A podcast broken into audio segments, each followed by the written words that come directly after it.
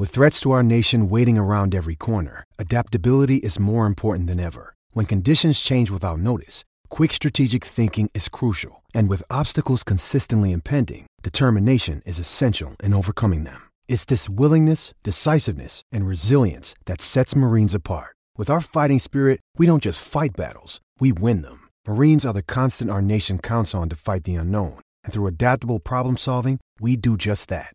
Learn more at marines.com.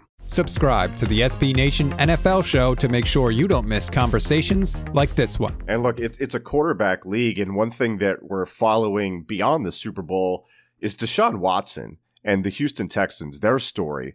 What's your take on why things have fractured there? What might happen between them in the future? Because it certainly looks like they are headed for a divorce as it stands right now, and another team might end up with an elite quarterback that could get him into these future conversations about the Super Bowl. So it's interesting because I had Albert Breer, who I think is one of the best insiders out there, on Tuesday's Ross Tucker Football Podcast, and I said to him, like, what what is his big issue?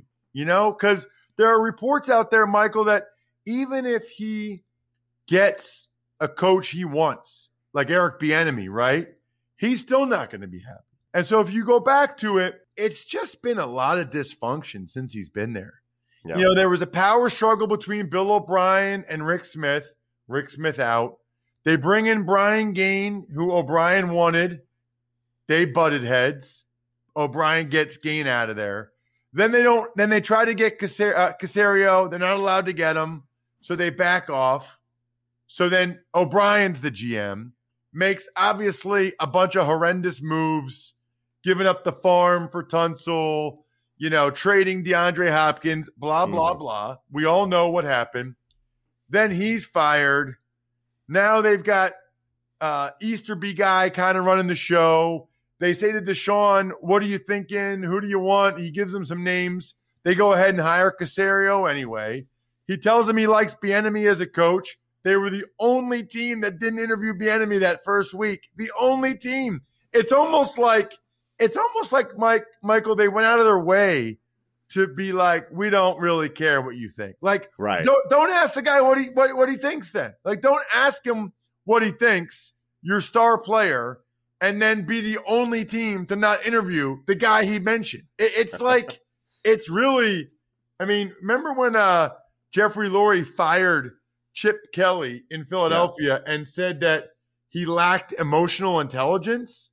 The, the, mm. the Texans don't have a whole lot of emotional intelligence. They, they don't really understand that they're just it's it's like they're playing this guy. And I can see why Deshaun Watson is a little bit disenfranchised with what's going on there and, and, and why he wants to move. It is it is not hard to tell that you are very invested in the tragic comedy that is the Deshaun Watson saga, uh, which seems like the most avoidable thing ever, and yet the Houston Texans have found a way to bungle the whole thing.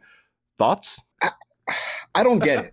And I, I, tweeted one thing a couple weeks ago where it's like, can you imagine if you turned on Madden story mode and you, you're you're playing through your first season right and you're balling, and all of a sudden the owner is like, actually, it seems like you and the, the preacher here that works here have been butting heads a little bit. Like, okay, so what? So what? Kick him out of here then.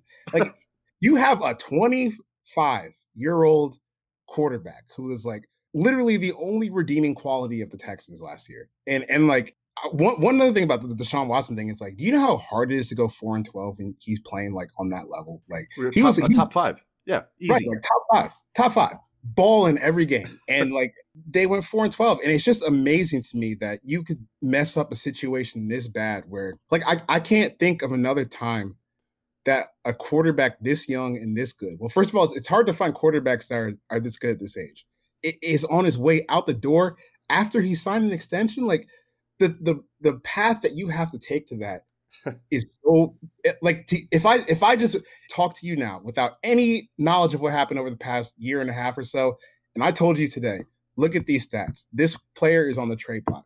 You would tell, well, what the hell happened?